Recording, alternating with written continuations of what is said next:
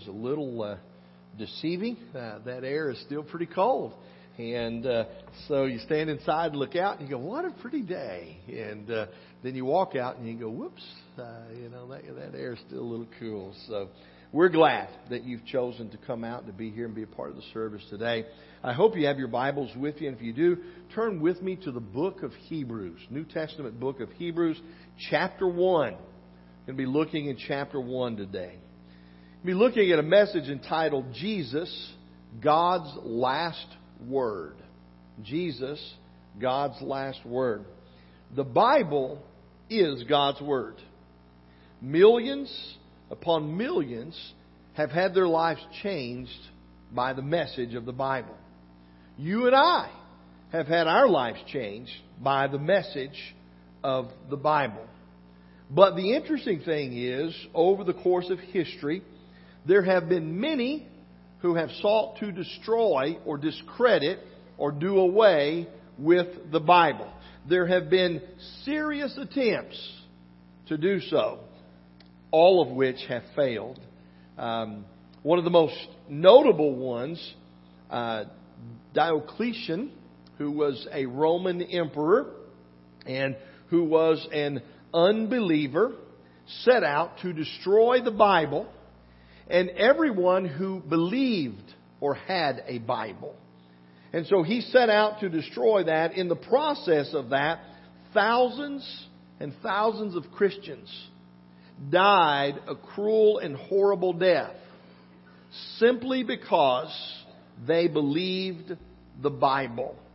The interesting thing is, after several years of seeking to destroy the Bible and all believers, he felt that he had accomplished that task.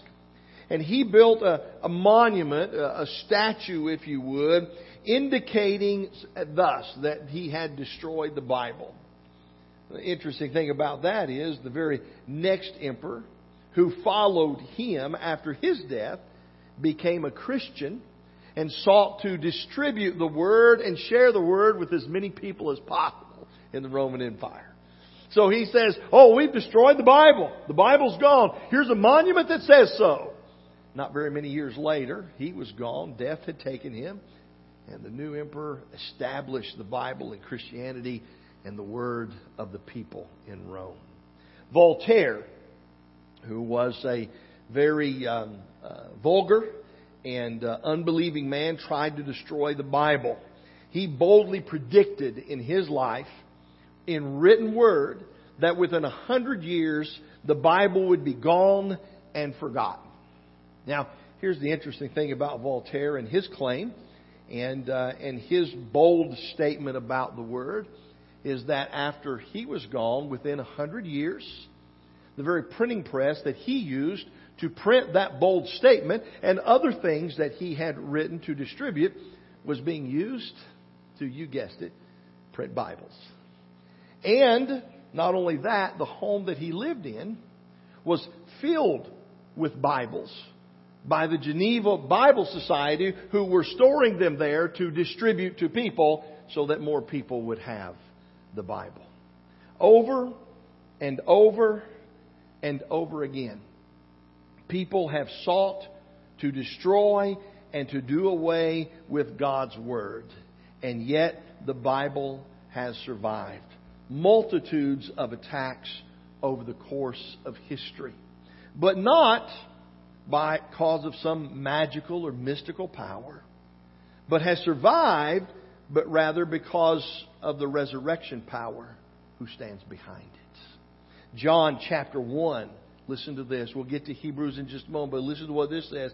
In the beginning was the Word, and the Word was with God, and the Word was God.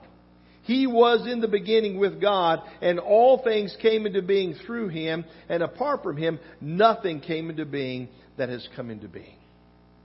The Word is God. And Christ was the Word. In the beginning was the Word, and the Word was with God, and, and the Word was God. And the Word became flesh and dwelt among us. And so we see this transition, the resurrection power of Jesus Christ is the power that has allowed the Bible to survive all of the attacks over the course of history. And it is still viable today for you and I. Now, let's be sure that we understand the impact and the importance of that to our lives. Hebrews chapter 1, beginning in the verse 1. God, after He spoke long ago to the fathers and the prophets, and in many portions and in many ways. Now let's stop there for a moment and listen to what the author is saying. God, after He spoke long ago to the fathers, in the prophets, in many portions, in many ways. God has spoken to man. And He has spoken to man through the course of history. And this passage says to the fathers in the prophets, so through the prophets, in many portions and in many ways. There have been many different avenues of communication, but the Father has spoken to man. He says, in these last days, verse 2, has spoken to us in His Son, whom He appointed heir of all things, and through whom also He made the world. Okay? Let's stop right there for just a moment. Interesting transition. He says, throughout the course of history, God has spoken to man, to the fathers, in the prophets, in many portions, and in many ways many different avenues of communicating his message to man. But, he says, in these last days, he has spoken to us in his Son. Jesus is God's last word. Jesus is God's last message to man. For you and I to hear, for you and I to receive, for you and I to understand. And so there are three things that I want us to learn from this passage today. The first one is God's last word in communication. Ever since the Garden of Eden, God has sought to communicate to man. The message he wanted to communicate to us is a message of life and love, forgiveness, eternity. He wants to have a relationship with us. And ever since the Garden of Eden, he has sought to have that communication. The Bible is not only a record of God's communication, but it is itself a part of God's communication. Not just a record of it, it is His communication to us. The Old Testament prophets, let's think about that for a moment. He says that He, in the fathers, uh, to the fathers, in the prophets, in many portions, in many ways. So the prophets were like this. This is the best, best description I can give you today. So the prophets received pieces to the message, kind of like receiving pieces to a puzzle. And every one of them received a, a different piece, a different message that ultimately would make a whole picture and a whole message. But they were trying to put that together to make it complete. Have you ever tried to put together a puzzle? and, and there be pieces that are missing. It's horrible, isn't it? You know, you get this piece and you think, oh, that, oh, wait a minute, that doesn't know. And you can't quite figure it all out because there's something missing. There's something that hasn't quite completed the picture. Well, the prophets were receiving the message of the Word of God and they were delivering the portions that they received. They were accurate, they were true, all of those things. There just was something missing to bring the whole picture together and make it complete. And you guessed it, that something was Jesus Christ, the Son of God. He spoke to the fathers in the prophets, in many portions, in many ways. So many portions, different pieces, different servings that they received. In many different ways, they received it. Remember, on, on occasion, they received it in, in many different ways. But, but so they had the pieces. It just didn't all fit together until Jesus Christ came. And He was that missing piece that brought everything together and completed the picture. And so God has sought to communicate to us from, from the, the Garden of Eden onward and he's given portions and he's given pieces in many different ways and so forth through the prophets. But now he comes and he says, I have the complete message. I have the, the complete picture. It is completed in Jesus Christ come to the world as God in the flesh. It is his final communication. In these last days, He has spoken to us through His Son. And He has brought together the whole picture. He has completed the picture for us to see. God communicates to us in many different ways, all of which are made possible through the coming of Jesus Christ. He communicates to us through His Word. He communicates to us through nature. He communicates us through our conscience. He communicates to us through prayer. Now, all of these are avenues of communication that were all made possible and brought clear for us to understand through the coming of Jesus Christ. And so Jesus is God's last word. It is His final attempt at communication for you and I to understand the life that He offers, the gift that He gives, the salvation that He offers, and the hope that it brings for eternity in the kingdom of heaven. And so we need to understand the importance of God's Word, the power of God's Word, the impact of God's Word, and that it is His desire to communicate to us. Second truth is this God's last word in salvation.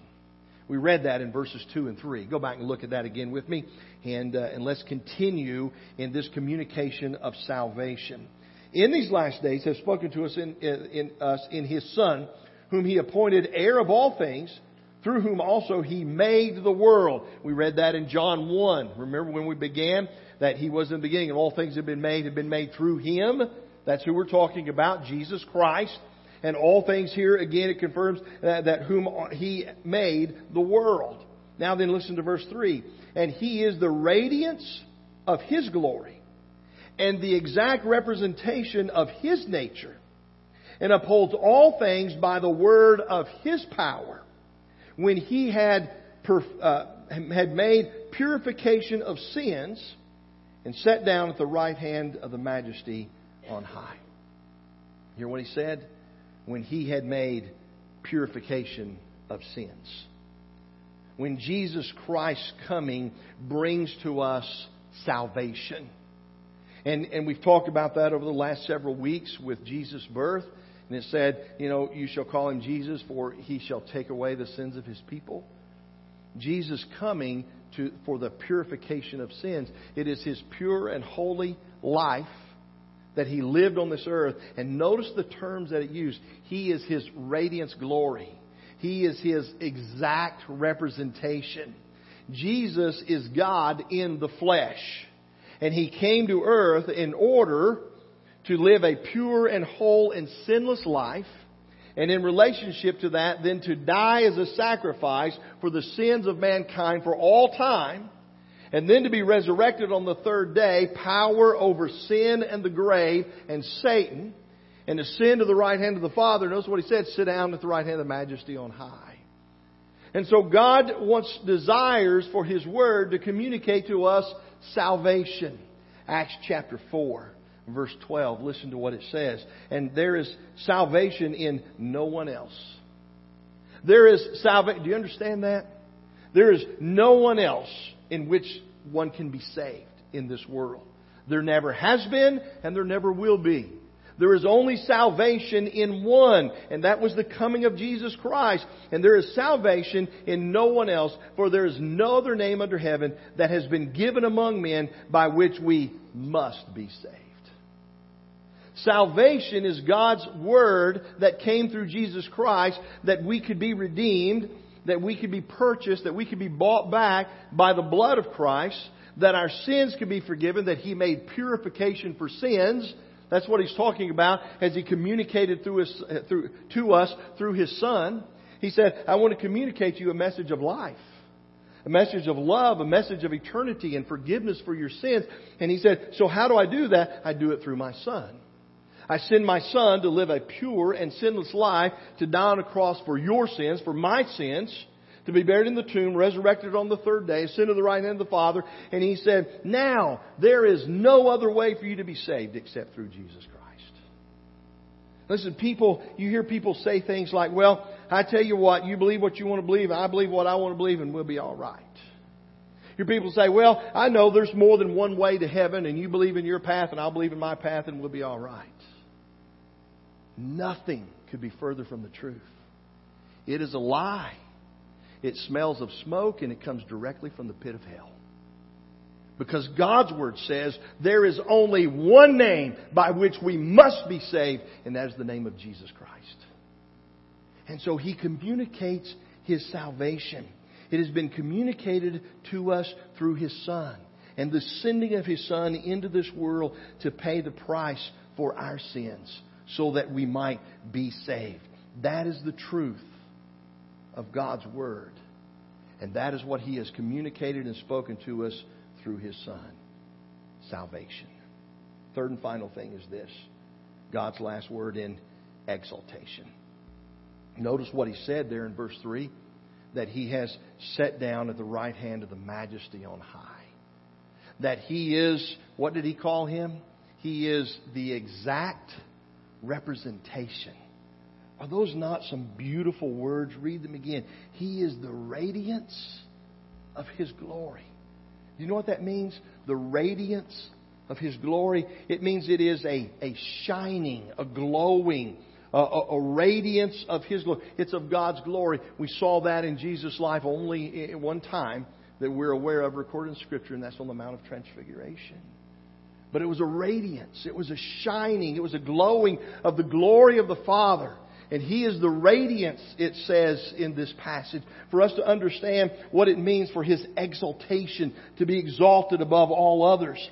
For it is His radiance of His glory and the exact representation of His nature, and He upholds all things by the word of His power.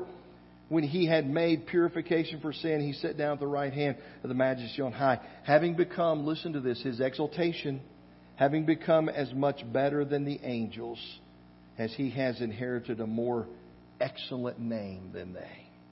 His exaltation. He is exalted above all others.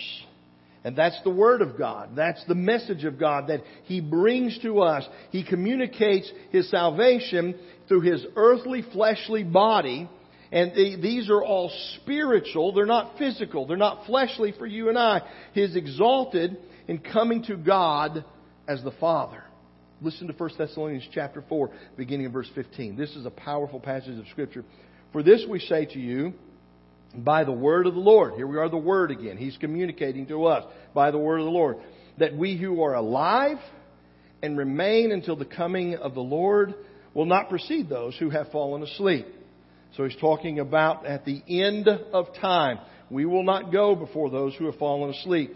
For the Lord Himself, listen to this, this is so powerful. The Lord Himself will descend from heaven with a shout and with the voice of the archangel and the trumpet of God, and the dead in Christ will rise first.